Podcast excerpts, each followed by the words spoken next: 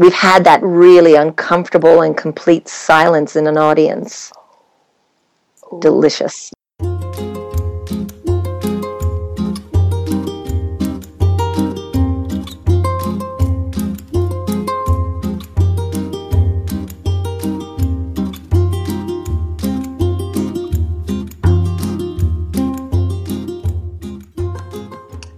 Everyone, it's Laura Doorneweerd, and this is the Johanna Improv Podcast.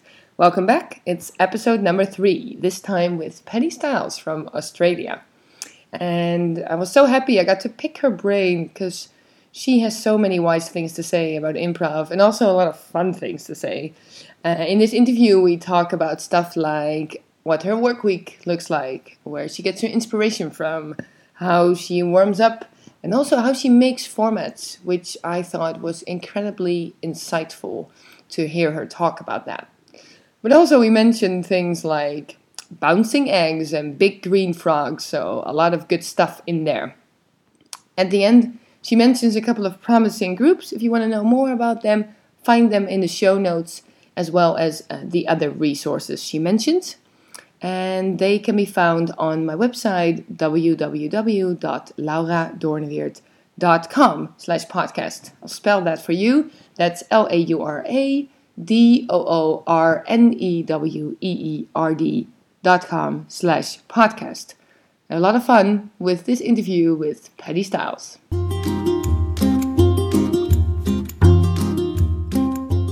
All right. Well, uh, Patti, welcome to this uh, interview.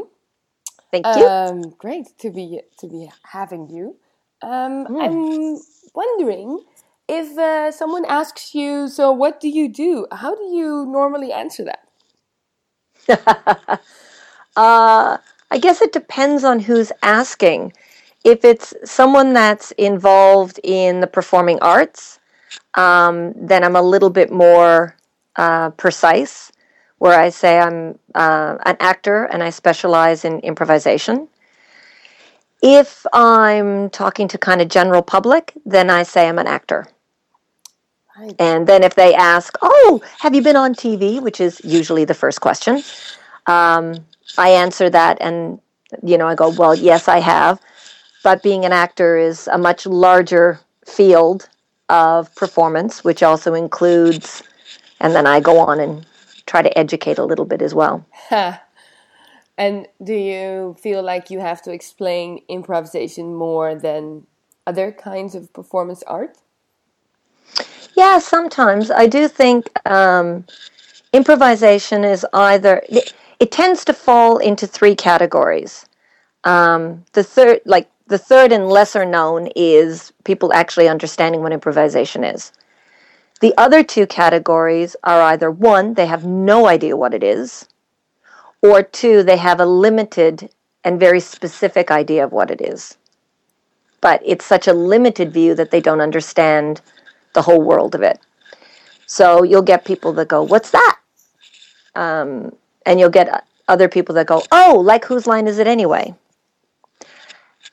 Right. And, you know, so the the understanding of improvisation as an art form, as a form of storytelling, um, that it has been around for ages, is not understood. Mm-hmm. Mm-hmm. And do you try to educate them in that part? Yeah. I mean, I guess like any conversation, it depends on the conversation and the person if it's a dinner party conversation with a couple of glasses of wine, it's probably not a time to school people. um, you'll yes. never get invited back to the dinner party.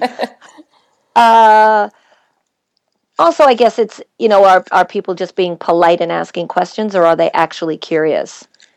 And of course, if they're curious, then you have the conversation. Um, but if their eyes start to gloss over or they're looking over your shoulder at who's more important in the room, um, then I tend to make a joke and move on. Right.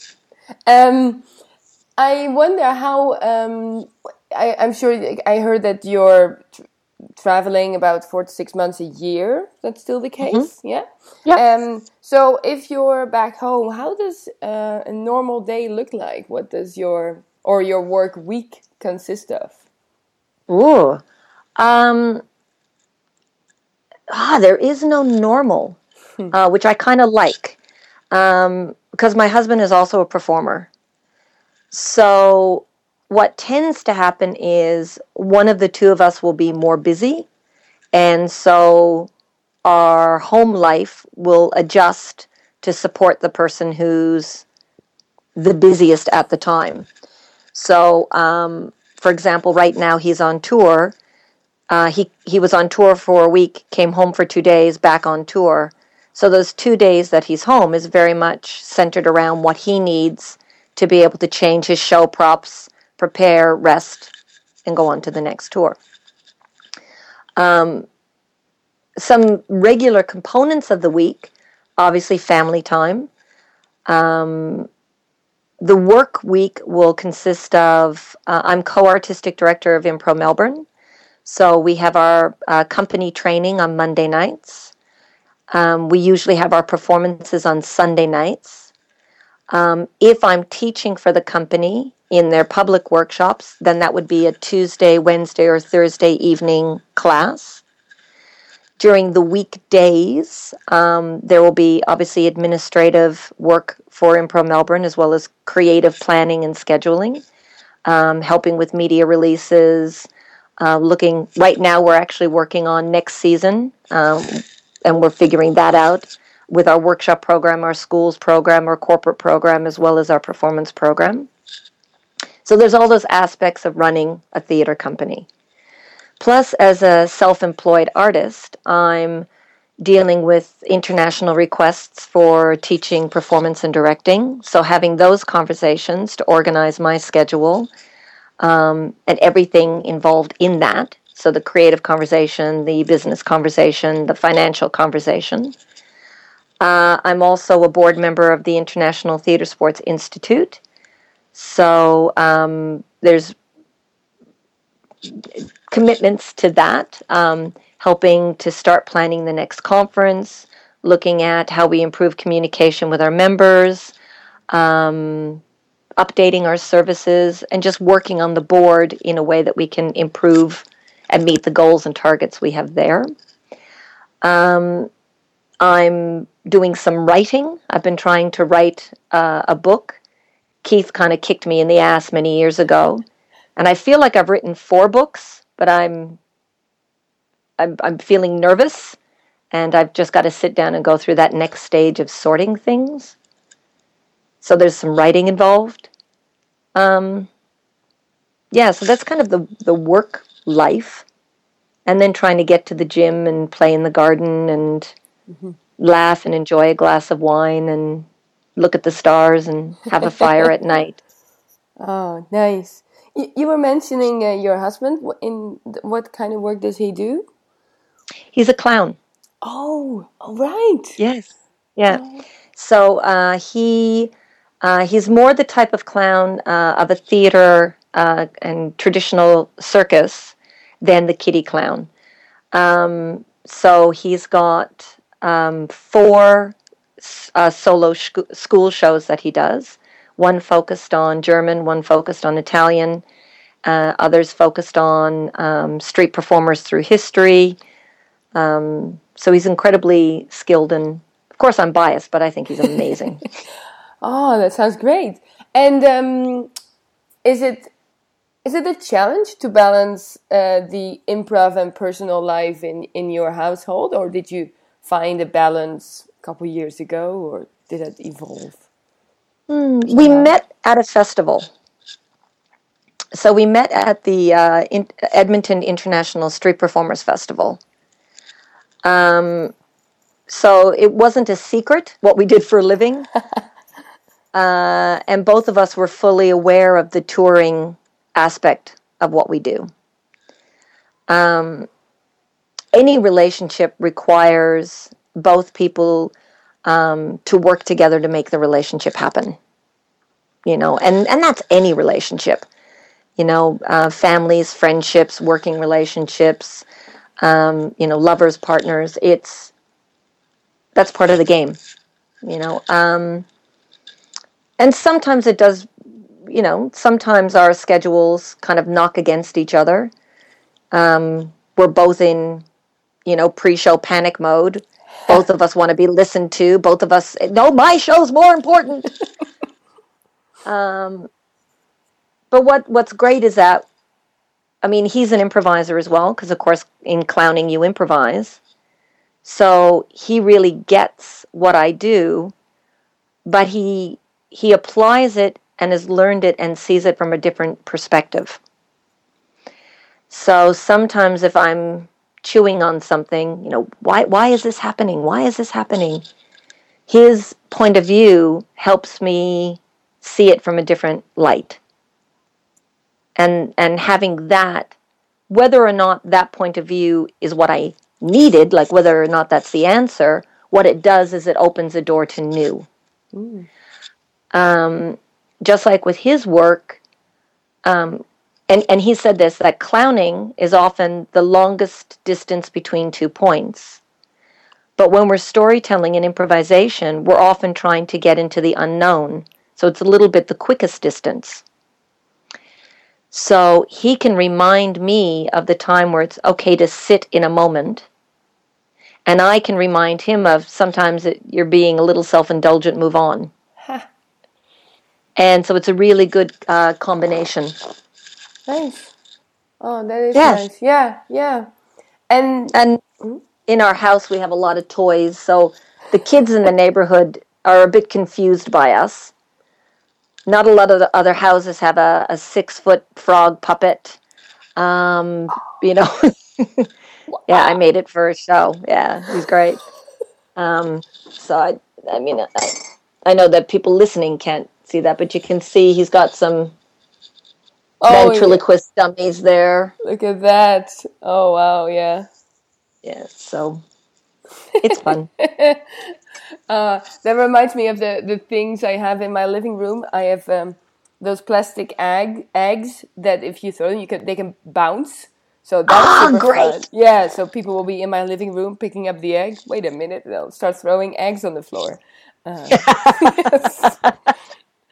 Fun stuff. You know, and it's funny because somewhere in life, somewhere when we when we move from our teens to our twenties, or even like somewhere in, in the shift in our early twenties, so you everybody moves out and you get your first place.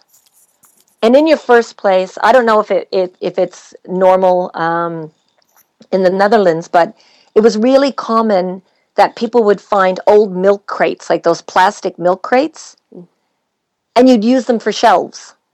All right. Yeah. You- You'd either stock it, stack them like Lego blocks, or you'd find a plank of wood and put a plank of wood. And it was the way of furnishing a student's apartment or you know a young twenties apartment. It was trendy and it was cool. And um, I remember one of the guys from Loose Moose. They had a, a, a kettle hanging from their ceiling. Like you do stuff because it was fun, or it was an idea that came out of a joke, or you weren't conforming to society. And then somewhere around 25, we all start picking up IKEA magazines. Yeah. And and all our homes start conforming. And we all we have these things that we pick up on trips and travels or things like the eggs that you can throw on the ground that are just fun. And they start getting hid into the back room because adults don't have fake eggs you can throw. Why the hell not? Yeah. You know, we spend up until the time where 18, 19, wanting to be independent and have independent resources so we can buy the toys we want. And then we don't. Yeah. Yeah, yeah, your your eight year old self would be like, Come on, now you can have Yes! this, the six feet frog in your house. Why don't you? Yeah. Why not? Yeah. He's friendly. He doesn't eat a lot. Helpful with flies. He's great. oh, that's fun. You know, I, I think adults should have more toys. hmm Do you uh, ever work with uh, children in improv? Yes. Yeah. Um, I've worked with, oh, I mean, I've worked with younger children. Like I've worked with three year olds, four year olds, five year olds. Um, but really, they're they teach me. They're better improvisers. Yep, yep. I was talking to uh, Matt Sherman from uh, Rapid Fire Theater the other day, and Yes. uh, we were talking about that. That indeed, we both feel that children are teaching you how they remind you again how to play. Yeah. Absolutely. Went to the playground with my goddaughter Ivy, and um, she's on on the the seesaw, and she's happy. And I found myself going, "Ah, what's next? What's?" n-" It's like, "Wow, wow, Patti, don't stress the kid out. She's not even two yet. she wants she wants to be on this one toy all day. Fine." Yeah. Or if she just wants to run from thing to thing, why does it have to be now that you're here, use it? Why can't you just run and look at it and run on to the next thing? And you start feeling all these adult patterns, Yeah. you know? Um, I want to make this fun for you. Why? She's just having the experience. Stop worrying about her being entertained. She is. Yeah. you know all of these things that ah it's amazing it's amazing all the lessons we learn in life that are really unhelpful Yeah, and you don't know you have them until you see a two-year-old just be literally be in the moment more than you can you think you can ever be yourself. Yeah, yes I think so. yeah oh absolutely What's you the can get out of your own. Mm, sorry. Yeah. Um, I started the question again. Um, is there a was there in your life a a turning point, th- or that can maybe be career related? Like at one point you just you just knew or you saw it or saw what we were talking about or saw that i wanted to improvise or saw something uh let's let's say improv uh, related. So when was the moment that you knew this was this was your thing? um, i i always knew that i wanted to be in theater. That was you know it's such a cliche thing to say but it was really true. And i think when i look at you know kind of photos of the young me the things that made me the happiest were creative play and expression. Uh, dancing storytelling laughing. Um, i've got a picture where I'm maybe four, and my mom, dad, and my aunts and uncles are all wearing different Halloween masks that I've clearly put on them for some reason. It's one of my favorite pictures because it's a group of adults playing with me. um, I remember clearly playing games with kids in the neighborhood and really, really getting into okay, you know, we're building a tent and what this means and and everybody else was kind of you know flirting and running on to the next thing. But i was like really in this world of pretend. Or even things like playing with my marbles and crayons and putting them into teams and having stories you know the red and the blue and the yellow don't like the green and the orange and you know whatever. So there was something about storytelling that related to me very early on. And my father was an excellent storyteller um, great joke teller. Um, yeah, he could, he could just light up a room or change a conversation at the table. He was just magic. And I grew up uh, in Newfoundland, which is a culture of singers and storytellers and verbal stories and a lot of tradition. Um, so I think all of that was brewing. And then in high school, I did a work experience program that placed me at the Loose Moose Theater, where Keith Johnstone was the artistic director.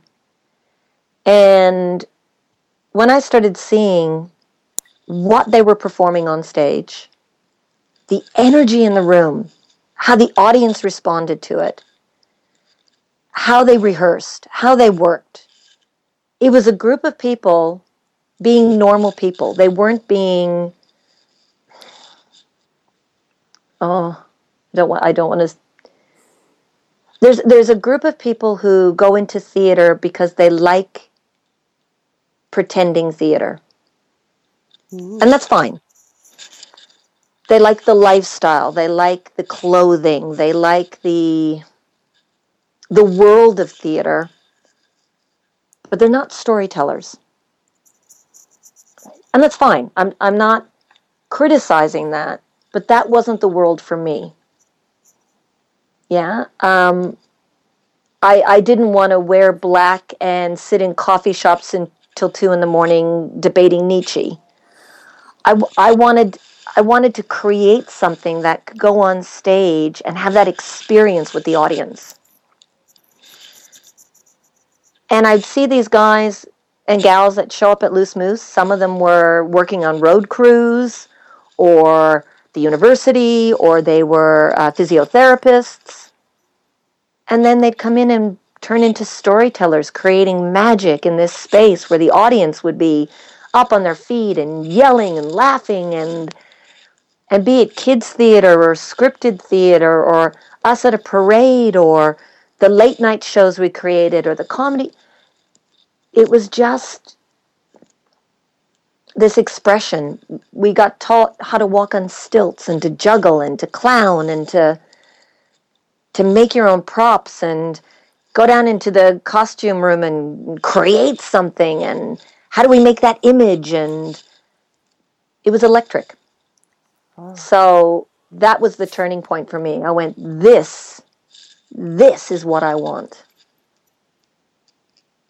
Wow long answer yeah no it sounds like uh, it, it reminds me of uh, uh, i started in a theater school where also i could just basically I could grab anything, and they the director said whatever uh, you you go ahead. Uh, at one point, I asked him if I could paint the walls of the theater for a particular piece, and then he said, "Sure, as long as you paint it back."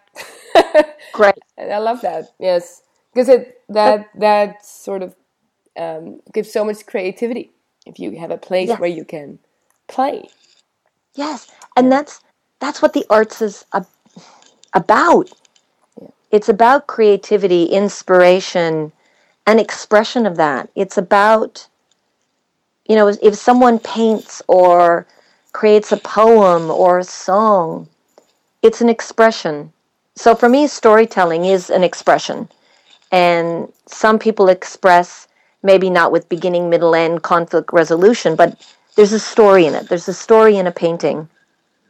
Either the artist's story of creating it or their story in it or your story in seeing it. But there's an expression or a response. And and it may not be something you like, and that's okay. As long as you respond. Yeah. As long as it promotes something, then it's kind of served its purpose. Mm-hmm. Um, and I love that about about Keith's teaching I remember I was in one of his plays, um, which was The Secret Life of Dr. Watson. And um, the play is about Sherlock Holmes and uh, where Moriarty is actually kind of framing Dr. Watson as Jack the Ripper.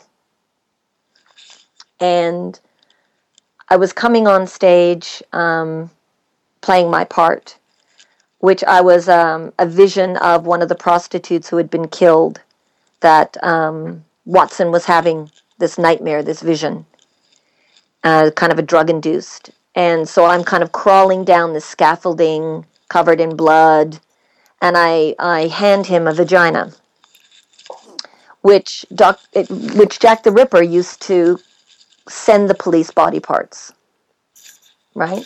So it's all in keeping with the time, the research, the period, the story. But these people got up and walked out. And I was terrified. I thought, oh no, I'm going to be kicked out of the play. Oh no, I've, I've wrecked it. Keith's going to be so mad. So the play ends. We go into the theater for notes. And Keith was almost dancing. He was so excited that we actually got a response. Yeah he said it's really hard to get people in Canada to care that much that they walk out. Wow. Yeah. And I went, well, but doesn't that offend you that they, he went, why? Why does someone's opinion offend me? yes, I will think about it. I will be curious about what moved them to leave because that's how you learn more. But it doesn't offend me. And the fact that they responded is an opportunity for me to learn. Mm. What offends me is an audience that sits silently and politely applauds at the end. Mm-hmm. Yeah, I can see that. I was like, yeah, and I was like, oh, yes. Let's get some more people. Yeah, you know, it's dangerous. Yeah. Did you ever um, evoke in an audience a response by doing improv in that strong way? Did you ever make someone walk away or scream something? Um, yeah, I mean, we've there's there's been um, in playing theater sports in Calgary. There was a lot of times where the audience would be really engaged um, because we weren't just doing a comedy show. Um, the the old theater sports really focused on the storytelling, and Keith would, you know, be quite uh, unhappy at intermission if the first half of the show was just laughs he would say, um, you know, why why are you creating an evening of fluff? No one's going to remember anything tomorrow. Where's the politics, history, religion? Doesn't anybody here have anything you want to say or express? What pissed you off today? Where's the theater in theater sports? And he was right. Um, and we use the games for variety between the storytelling. So sometimes you would get into an aspect of storytelling where the audience would get uncomfortable and they would would get nervous. You you would express an opinion um, from a character's point of view or tackle a story, and it would move someone out of a comfort zone. Sometimes they would yell, "Great! We can have a debate. We can bring that into the theater." Um, sometimes someone would leave, and you go, "Okay, that's we. You know, that's your response." And art has always been about offering an offering for response, not an offering for applause, not an offering to make your ego feel good. You know, uh, we have a duty to to challenge. Um, there's another show that I do um, with Rama Nicholas and Derek Flores called Dr. Fish, no, Mr. Fish and his Spooky Library of the Impro Macabre. It's very long title. um, and our our tagline is laughter is easy, fear is riskier. Oh. And the show is a combination of the Brothers Grimm, Lovecraft, and Edgar Allan Poe. Wow. And it gets dark. Mm-hmm.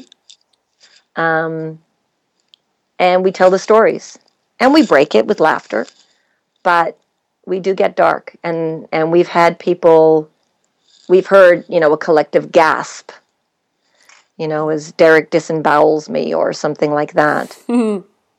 Um, we've had that really uncomfortable and complete silence in an audience.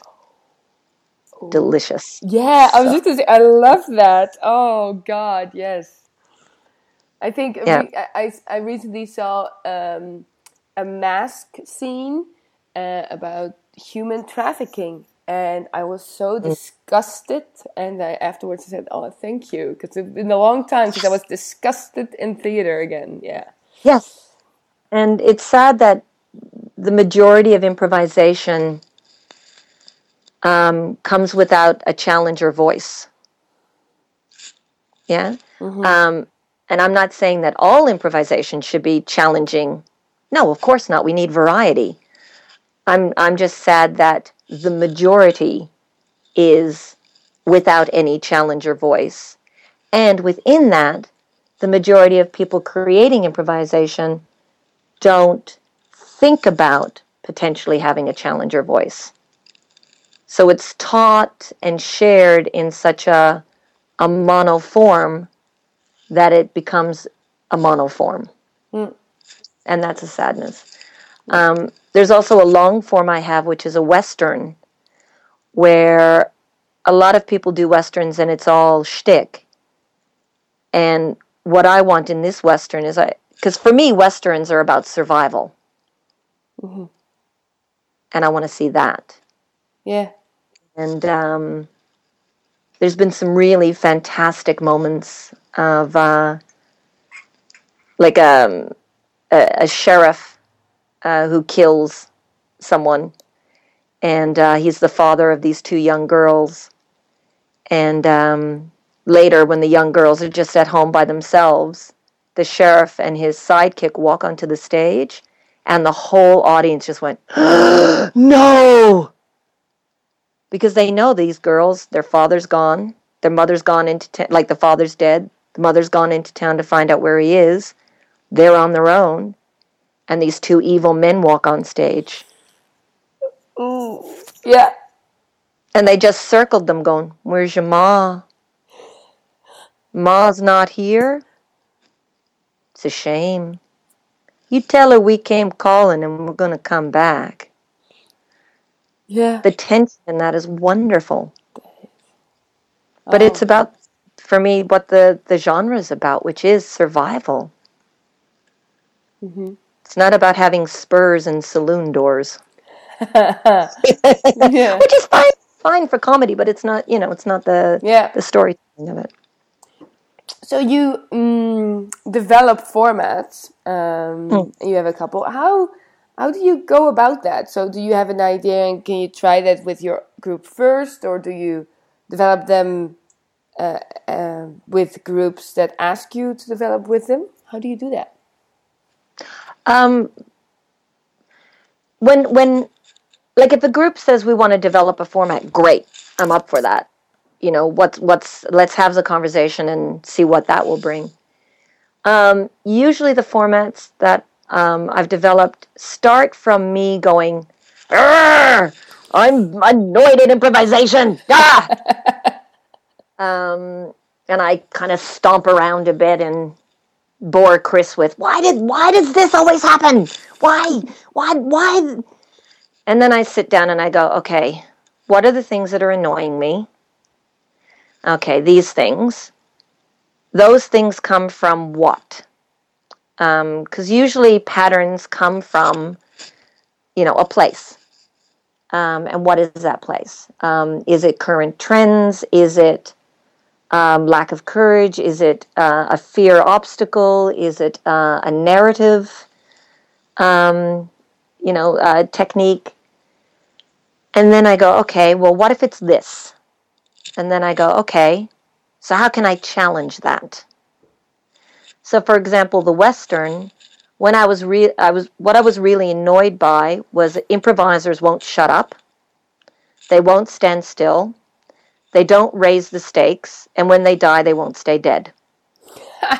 Yeah. Well, to me, that's a Western Yeah. because you need stakes. Silence is really important. The stakes are high, and if you die, you need to stay dead. So I went, wow, that genre actually fits these things. So now, how do I get the improvisers to do that? So within the format, I've actually got all these hidden impro games. So, um, for example, um, I will, and I've done this where the audience knows and where the audience doesn't. So I'm still playing around with, you know, what might be the most useful. But I'll take poker chips and I'll put a dot on them. And at the beginning, the cast picks a poker chip. And if you get a dot, it means you're allowed to kill. Ah. Nobody knows how many chips have a dot. So they have no idea how many killers are amongst them. Now, it might be the school teacher who's allowed to kill. Which means if you've got your sheriff and, you know, the baddie facing off, they've got to play a scene where they're upping the stakes, but they don't know if the other person can kill them. Mm-hmm. Well, that's real life. Yeah. And when someone suddenly enters the saloon, everybody turns and look, which they should do. But in impro land, people just pull out guns and kill each other, or they never do. Yeah. And that's not useful in a western. So I create those little games to try to get the imp- try to give the improvisers permission to break a pattern or develop a skill that I am seeing as a problem in the work. Mm-hmm.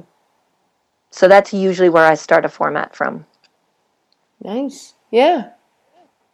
I like that. And I've seen the uh, the format. Um, oh no, I'm blanking out on the name uh, that I saw in Milan with the pictures. Ah, Momentos de la Vida. Right, different language. That's why. Um, yeah. How how did that? How was that created? Um, I was thinking about um, kind of texture and worlds and how improvisers kind of avoid creating depth in a world. You know, um, a lot of improvisers kind of stand and talk. And and visually, for an audience, that must be boring. You know, it doesn't give a lot of variety. Also, I was thinking about how improvisers keep playing the same scenes over and over again. And how can you inspire them out of that? Um, so, uh, you know, I was playing around with those concepts. What could that be? Um, and thinking about using rear projection. Um, Jenny Lovell, another improviser here, had done a workshop using photos. Um, oh gosh, about eight years ago. And so that kind of lingered a little bit in the back of my mind. And it was it's actually kind of funny because uh, we invited Felipe to come, uh, Felipe Ortiz, and I said, "Do you want to do a show?" And he went, "Yes." And I said, "Do you have something?" And he said, "Yes." And I went, "Great." And then he was on tour, and I kept saying, "What? What? What's the show? What's the show?"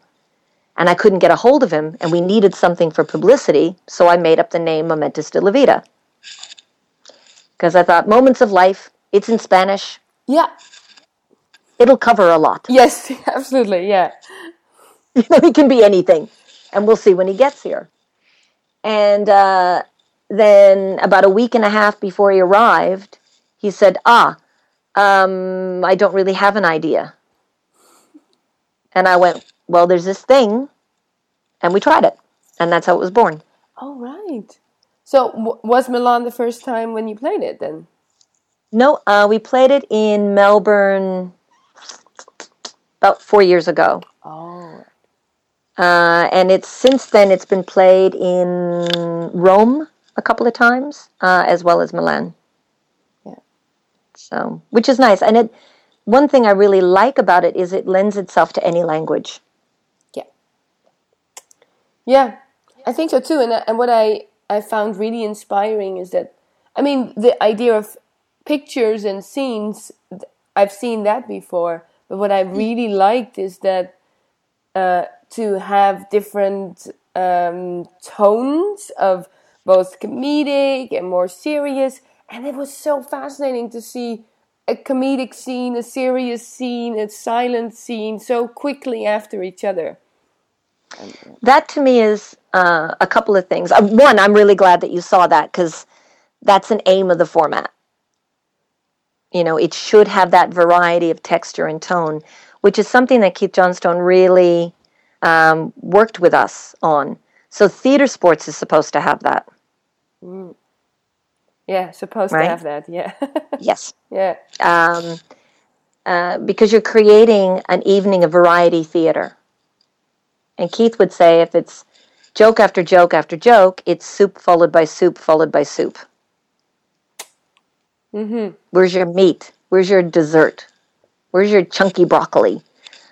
Um, so that's a little bit ingrained in how I was trained, um, which is why it's it's sometimes hard for me to sit through an improv show that's all one note. Yeah, um, not that that show isn't good, or that the audience isn't loving it. For me personally, it's hard for me because I'm looking for what are the other tones and textures and colors.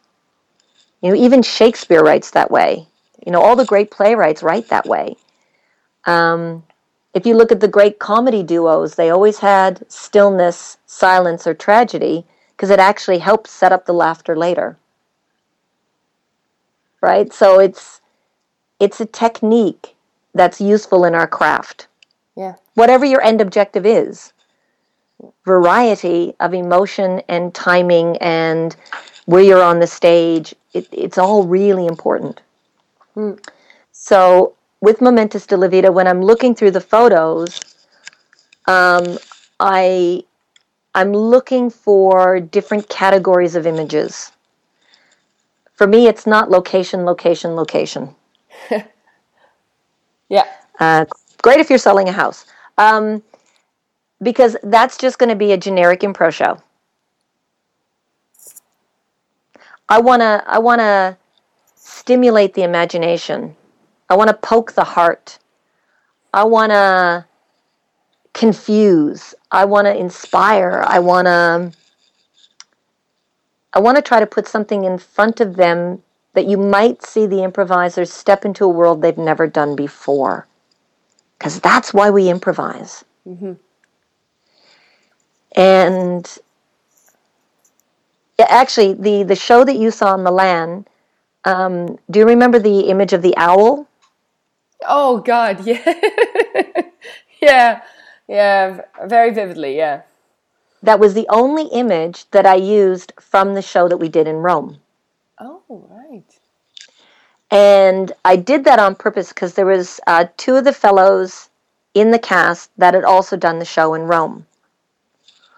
And the scene in Rome with the owl was incredibly tense and scary. Oh.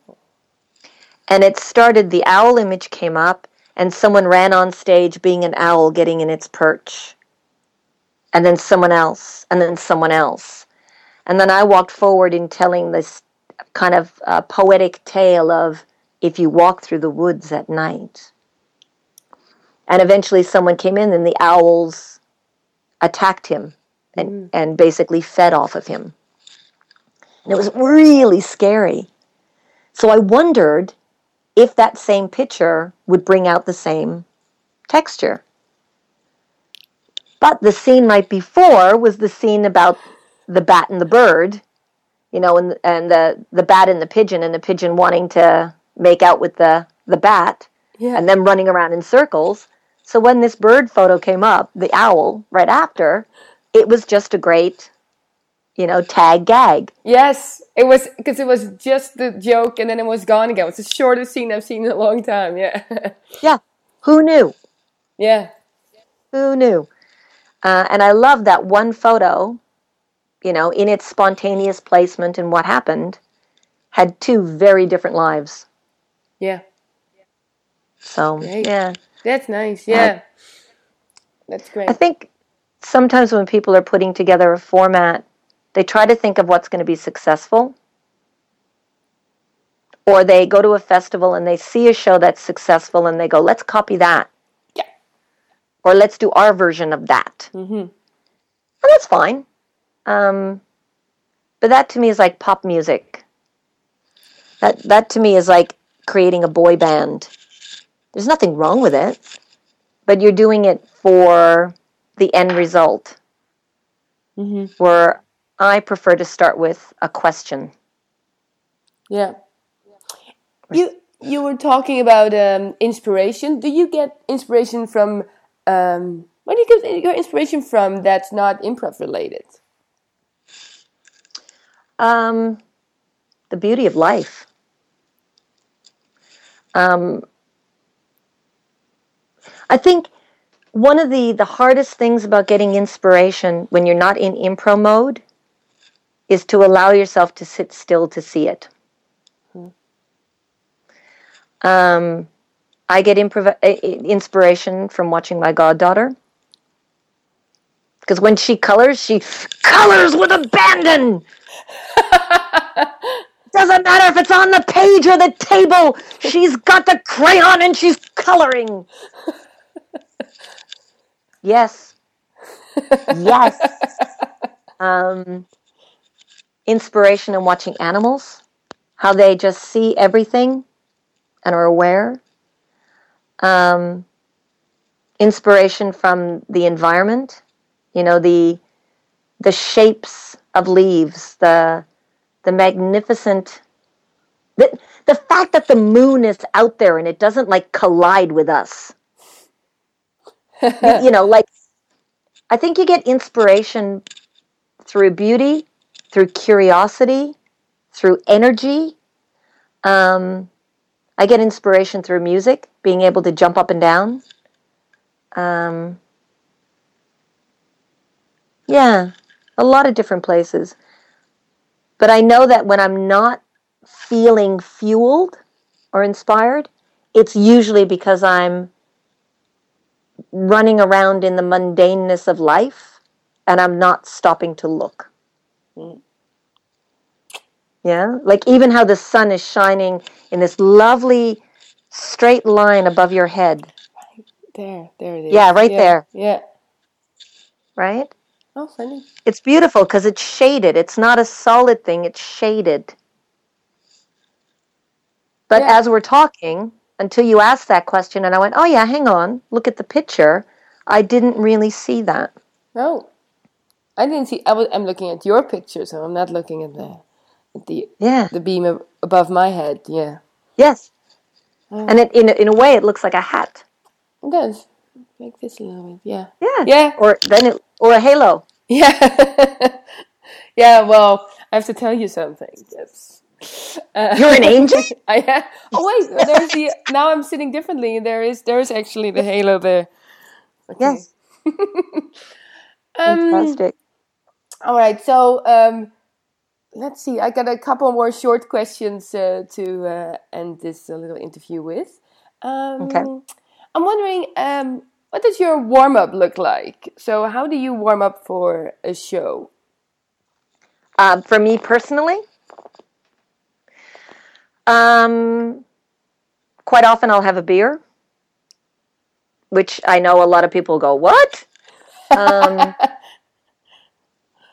um, you know, that's that's not a necessity. It's just sometimes, you know, um, if I if I wasn't honest with that, there'd be a lot of people going, "Yes, yeah, Stiles, come on, we know what you do. Hmm. You have a beer." Um, usually, I'll quietly stretch. I'll find a little space backstage, and I'll just do some stretching, um, some breathing. Um, I do like doing a vocal warm up if if there is one, but more of doing scales and breathing, not playing musical singing games, just kind of warming up the voice. Um, I like to warm up by actually making eye contact and connecting with people and just saying hello. Um, and that's it. I, I'm I'm not a warm up game person. Mm-hmm. Um, again, partly that's history and tradition and training. Uh, it's not something we did at Loose Moose. Uh, we used to have a, a workshop with Keith that would last an hour working on some stuff. Then we'd have the company meeting, we'd set up the stage, um, and then kind of hang around and chat and catch up and how's your week and yeah. And then when you walk on stage, you're actually available. I think sometimes the warm up games either exhaust people because the, the games are too hyper, um, or put people in a really competitive space. They don't mean to, but a lot of people feel they have to keep up with the most experienced person in the warm up.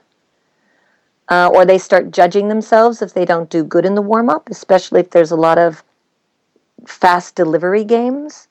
And if you're watching the body language, you actually see it. But because warm up games are a tradition and a ritual, people don't stop to ask why, or if it's helpful, or if the games you're doing are useful. So people go on stage and they're either wound up, terrified, or exhausted. Hmm. Which I don't know if that's the place you want your improvisers when you walk out on stage. No. Now, there are a lot of warm up games that, of course, can, you know, produce a different energy. So I'm not saying everybody. Uh, you know, and if I'm invited to be in a show and people go, this is how we warm up, great, fine. Your sandbox, your rules, absolutely. Um, but if you're asking me personally what I do, yeah, have a stretch, you know, yeah. and remind myself you know, if I'm feeling really nervous, I'll remind myself my job is to listen, make my partner look good, be available, tell the story. That's my job. And that's just something you say to yourself when you're nervous. Yeah. Yep. It's not about being great. It's not about um, delivering perfection. It's not about this moment showing everybody what I got. Um, that's not why I'm in this industry. I'm in this industry for the possibility and the potential of what we create. And if that means that you're Hamlet on that evening and I'm the spear carrier, but the audience is having this amazing experience and magic is happening on stage, I'm happy to carry that spear. Because that's my role in the story this night. Great. Mm. I'm good. Yeah. I think I very much agree. I especially the the connecting with people, feeling like, mm. oh yeah, I see I see you, but I also feel like, oh yeah, you're seeing me. Good. Let's do this. Yeah. Yeah. We used to have this uh, playful game, uh, a few of us at Impro Melbourne, um, which Rama and Jason might have done when they were at the festival a couple of years ago, where um, we kind of playfully kind of uh, try to slap each other. yeah. Yeah. And uh, that was just something that developed because, you know, if you're backstage and you see someone drifting off, either because they're nervous or they're tired or they're not present, a little flick towards their inner thigh really gets them to go, what? Huh? And uh, they pay attention very quickly. So it's just a playful way of going, hey, look at me. Yeah. Be here. Come on, let's be playful. Let's go on stage. That game has developed, and I've gone to a different festival, and they went, "Yeah, we do this," and they're like slapping each other. And I'm like, "What? What? No, no, that's not what we meant." wow. Not bruise each other, and and you don't do it just to do it. It was done to go, "Hey, I'm here. Come back." come be with us. oh, in a oh. little risky, fun way. Yeah. Yeah. Yeah. I've I've done that once backstage. We were talking about whether or not we would slap for real on the stage. And then like, yeah, yeah, yeah, we yeah, we're gonna slap for real. All right, like, like how hard? Should I try it? Yeah, sure. Like this hard? No, you can do a little harder. So we sort of like started slapping each other backstage. There's this this rush of adrenaline when you just got slapped or if you just slapped someone. Um, yeah. And I'm sure it isn't healthy to do it every time. Definitely to your skin. oh, yeah. When you connect with people backstage or before you go on, is it um, in a just taking a moment to look at each other? Is it conversation? Is it in a game or exercise? Basically anything. I've I just found mm. that um, people who need their moment alone uh, so I sometimes was with uh, one or two players who were more introverts, and they would basically just go a little bit separate from the others and just be with themselves. And I could feel like, because I'm very much an extrovert, I need the connection. So I was like, yes, shit, this is not my kind of warm up. I I need to. I, I really want to connect with the people before we go on stage. And if that is with a beer or with a talk or or looking at each other. There's some games I like, but not the the a lot of jumping or or screaming or mm. just anything that makes me yeah feel like I'm seeing the others and I feel like they've seen me. That's yes, yeah, yeah. That you're in the same universe. You're in. You're ready to go. Yeah, I think so. I think that's nice. And the and the physical warm up to remind your body how wide it can stretch or yeah yeah yeah, I, like yeah, I find too. that if i stretch it helps with breathing but it does remind you it's like oh look at all these different appendages i have yes. and they can move yes.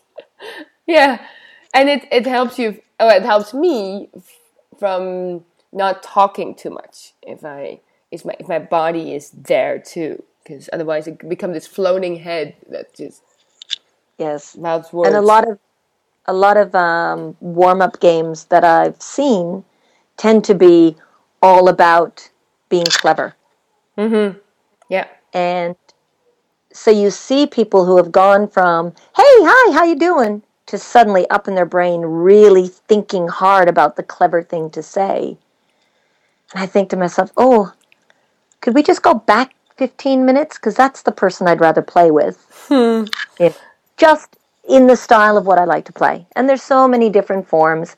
So if people are doing it because they want people in that intellectual space because of the work that they're doing, fine. Mm-hmm. You know, just like a trombone player is going to warm up differently than a bass player. Yeah, yeah, think so. Um, all right. Second to last question. I want to know: Have you seen? Are there any promising groups or maybe individual improvisers that you've recently seen and want to Mm. name? Wow. I think every group is a promising group. Hmm. It's the nature of our work. Every group is a promising group. Um, whether or not people reach their promise, well, then that comes to, you know, uh, individual creative, you know, point of view. So what I'm going to see as promise and possibility may not be their objective Yeah. right? But every group um, has the potential. Um, groups that I find interesting um, or individuals, oh gosh, that's such a difficult question because when you get into individuals, there are so many that I'm always afraid I'm going to miss someone. Um, you know, and, and in an industry where um, status is important. I always worry about that. It's like, no, I don't want to offend. Uh, Um, Yeah. There, I'm trying to think. Uh, groups that seem to be trying to challenge things. Um, I mean, Felipe and Danielle um, are always trying to challenge things, and their company in uh, Bogota, uh, Picnic Improvisation, also are in that same world because, of course, they're trying to to explore and to challenge. Um, Impro Melbourne here, um, you know, we're we're looking at different ways to create and what that means in a storytelling um, way. There's a festival here called Improvention, where Nick, who runs it, um, really tries to say yes to every idea and see what happens. Um, and he's got just such an open heart to the possibilities. And some things go way off the rails, and some things hit a height that's absolutely magnificent. But when you say yes, you're going to get the extremes, and that's what challenge should be about. So I really like that. Um, hmm. Let me see. Well, the the group I used to perform with in Canada, Die-Nasty, uh, the live improvised soap opera, um, has a really unique show because it can blend the most heartfelt, wonderful, beautiful storytelling with the most ridiculous, madcapped insanity. Um, because the cast are improvisers, but they're also actors. So there's um, a skill and a technique brought to it as well. Um, and then there's the, well, Austentatious, um, a group that does um, Jane Austen out of the UK, um, that really strive to tell the stories truthfully and to bring in more heart and stillness. Um, there's a group called the Bozos, but it's B E A U Z E A U X, I think, um, where um, Deborah Frances-White uh, is directing them, and they're kind of trying to create the idea of an indie film through uh, character development and then these colliding stories. And I'm really interested in that. And it's still, they're still exploring it and trying to find it. But I like that, that she's trying to keep them from being able to plot drive and keep them honest. And they're just really trying to jump into the world of what they're doing. I like that. Um, gosh, there's so many. Yeah. There's so many groups. Um, Parallelomemograph, if I said that right. Uh, I like that they're always coming out with new ideas and explorations. Um, you know, a few years ago, I got an email going, "Can you send us a, a short video clip? We're doing a sci-fi show, and we want to send these messages to you know the characters that will be in space." like messages from Earth. Yeah. but they're not going to know what they are. And I just went, great. You're trying to introduce something into the storytelling to change and, and move the person. Um, so I like that they're doing that. Um, what else? There's, I mean, there's ah, so many groups. Um, the group called Smoking Sofa um, all the groups in Italy, Teatro Mola, um, they're all kind of exploring ideas and connections and storytelling and characters and an authentic connection between the improvisers and the audience and and what that can be. Um, no, there's going to be so many groups that I don't. You know, these are already so many. I have to check out. Yeah, they Yeah. they sound really nice.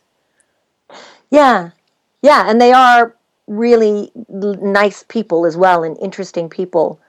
Um, and of course, you know, I'm going to be naming groups that work on a style of improvisation that relates to me. Yeah. There's going to be a lot of groups out there creating amazing work in a lot of different forms. Um, but like music, you know, you might like heavy metal, you might hate it, but it's great that it's there for variety in the community. Yeah. You know, be nice. It be nice if we had more more styles Mm. in in our in our repertoire of improvisation. Yeah, yeah. Um, last question. What's your what's the the the best advice you ever received? in improvisation, Could be, or in life. In life. Wow, the best. I'm so bad at questions like best. You saw my head spin when you asked me about the groups and people. All right. So, what's the first advice that comes to mind that sort of resonated with you?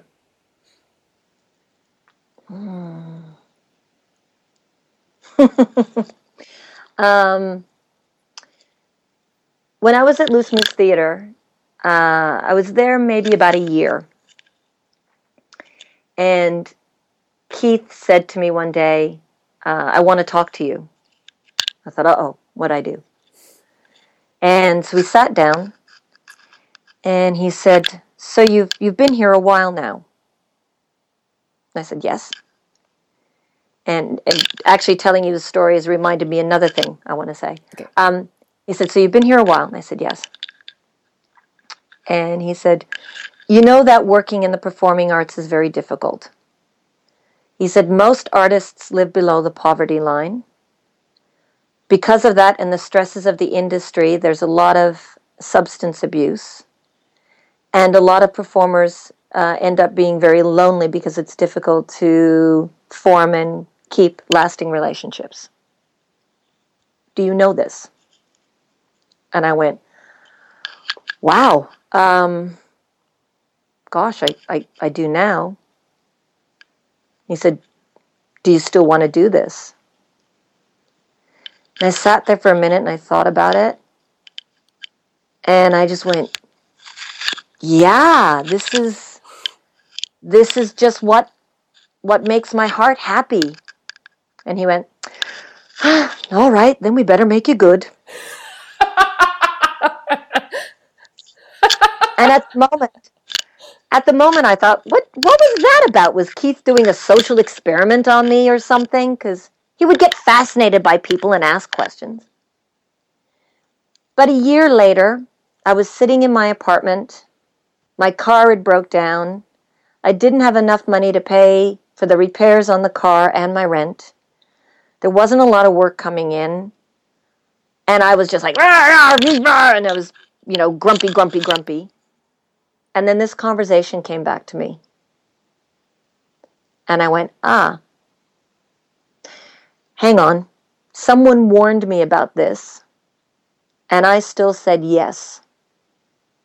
There's no point complaining about it because you made the choice.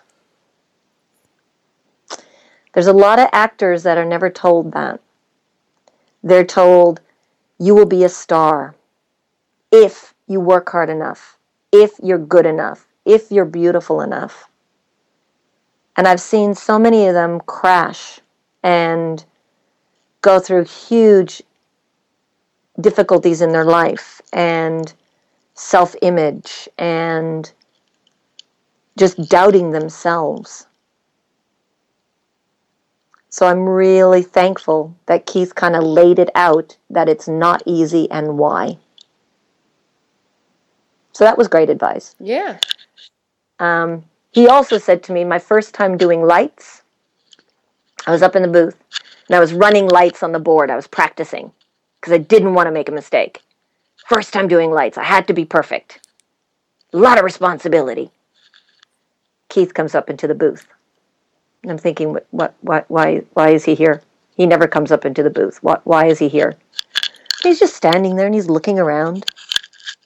And then he goes, Is it your first night running lights?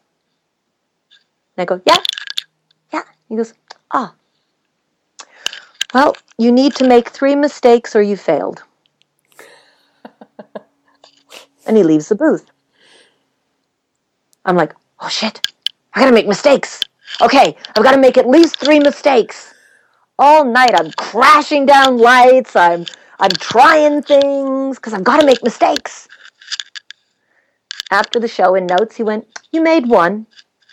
Next time you'll try better. And I went, ah, I gotta make more mistakes. Shit, I failed.